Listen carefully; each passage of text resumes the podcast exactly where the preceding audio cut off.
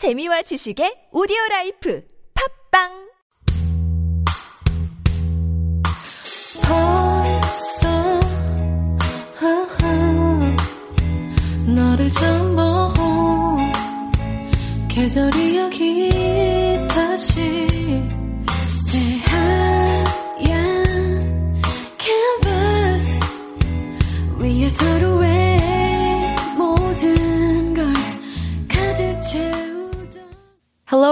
everyone. Welcome to Lim School. I'm your host, Herim. This show is all about the youth culture of Korea from Korean education to Korean lifestyle. So join me every Monday and Wednesday and be cool with Lim School. Today, I'll discuss what collectivist and individualist society is. Then I'll move on to power distance culture and conclude with saving face in Korea. Before I begin, I want to point out that language is not just about being able to speak the language, but to understand the culture as well as history. And as someone who grew up in Hong Kong, lived in New York, and now in Korea, I realized that although you're able to speak the language, you can still be a stranger in the country if you don't understand the culture or if you haven't adapted to the cultural habits. That's how I felt when I first went to New York. As someone who lived in Asia for a very long time, I was surprised to see how strangers could be so friendly towards each other. I mean, I had a few people who came up to me and tried to strike up a conversation. I was so surprised. I mean, they would tell me how much they loved my bag or my fragrance, casually asking me about it, which I found surprising because that's rare in Asian countries. People at the next table would ask about the food in restaurants, and friendly waiters and waitresses would be asking me about my day. In such situation, I would freeze not knowing how to react to friendly strangers. I wasn't taken aback or anything, and I try to be nonchalant about it, but because of my background living in Asia, which is such a high context and high power culture, although I spoke English, there was a huge cultural gap. I mean, think about it. When you go to restaurants in Korea, what do the waitresses or waiters do? They're not going to ask you about your day or anything personal. They may to foreigners actually because they understand that Western is a low power distance culture, which I'll explain later. Through this experience, I learned and realized how crucial it is to understand and to adapt to the culture instead of just learning some words and pronunciations. Which is why whenever people ask me about the best way to learn a language, I tell them that the best way is to go to the country where they use the language you want to learn, because then you'll get to learn the cultural habits in addition to the language. I was curious to know more about cultural differences, and so I took a course titled Culture and Language. In this class, our professor taught us something called collectivist and individualist culture, and I would like to share this with my beloved listeners. First of all, individualist means a person's identity is mostly centered on themselves with their own needs. They take care of themselves because they don't expect others to do that. They don't want that either, I mean. They think if they are self sufficient, they guarantee the survival of the group. So independence is highly stressed and valued. Westerners tend to be more individualist. And collectivist identity is created through group memberships and roles. Most importantly, maintaining harmony is to be stressed and valued. Countries like Korea would be considered a collectivist society. However, no culture is only individualist or collectivist. They tend to be overall more one or the other. Mhm.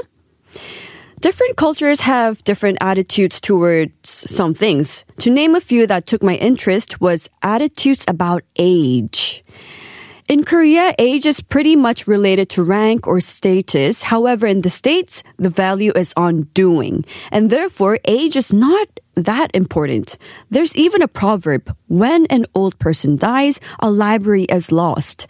But knowledge is not necessarily respected unless it is connected to doing. It doesn't matter how much you have in your bank account or who your parents are unless you've done something. Do you agree? Mm-hmm. Another difference would be attitudes about face. Not 얼굴 face, but 체면 face. 체 as in body or form, and 면 as in face or surface. Face can be described as a combination of social standing, reputation, influence, dignity, and honor.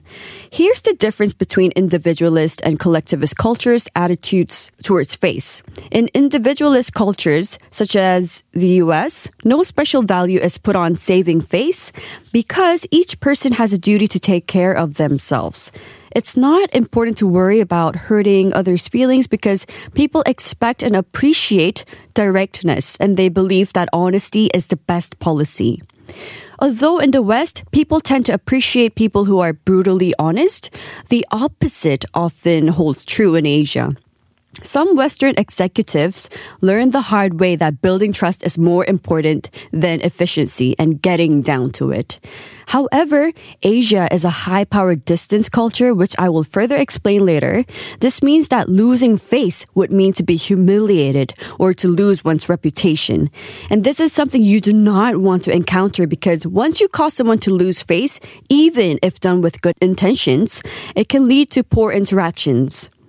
All right then, what is power distance? First, let's start with high power distance.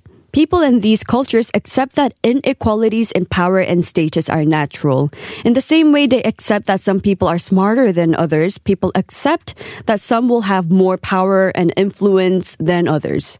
They distinguish themselves as much as possible from those who do not have power.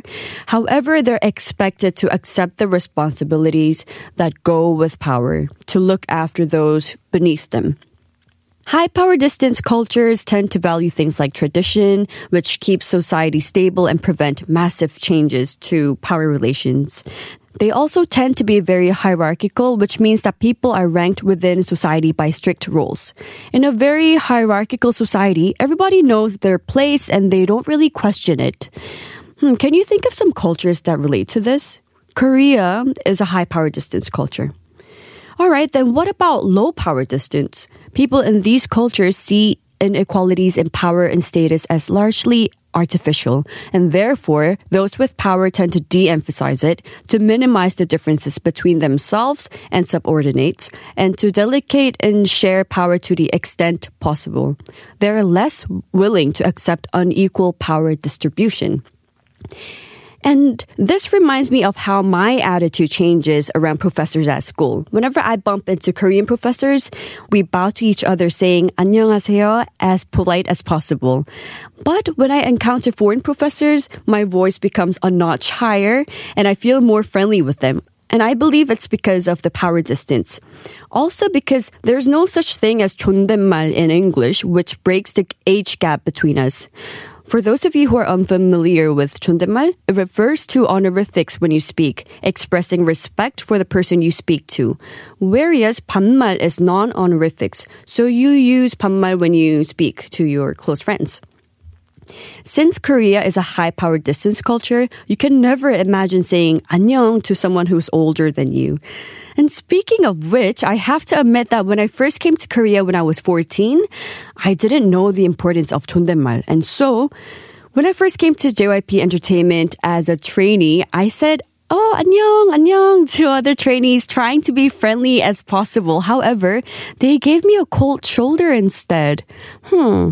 Turns out that you must use 존댓말 when you meet people for the first time, although they may seem around your age, because 존댓말 is to show respect. So, unless you're an adult and the other person is a baby, use 존댓말 just to be safe. I learned to use 존댓말 the hard way. In a high power distance culture, saving face is once again very important, and I would like to share four tips on how to save face. First, read between the lines. Sometimes a no may mean something completely different because a lot of cultures find it difficult to be straightforward, as this could cause a loss of face. So my tip for this would be to ask at least three times because they may decline to say face the first time, hesitate the second time, and finally give in the last time. But if they decline even after three times, then that's probably a sign for you to stop. so it's important to read between the lines. In other words, indirect and nonverbal communication becomes very important. Look at their expression, their body language. What are they really saying? The main goal of communication in high power and high context culture is to maintain the mood and to save face, which is why nunchi is so important. Second, do not interrupt, especially when a senior member of the group speaks. Third, criticize with care. Give a compliment before a criticism. And lastly, even if you're right, making a small compromise will allow the other party to save face. And that's a very good thing for future interaction. Always think of how you can help the other party to save face. Wow, that was a lot to digest in such a short period of time. Today, I shared with you some cultural differences I noticed and about collectivist and individualist society as well as power distance. And finally, four ways to save face. If you have any opinions or thoughts about Lim School, you can send us an email to superradio101.3 at gmail.com. For more information about Super Radio, you can check out our Instagram at Super Radio 101.3. Today, I'll play Perfect by Ed Sheeran featuring Beyonce. This has been Herim from Super Radio Lim School. Thank you so much for tuning in. Have a good day and see you on Wednesday. Love, Lim. I found a love for me. Darling, just dive right in. Follow my lead.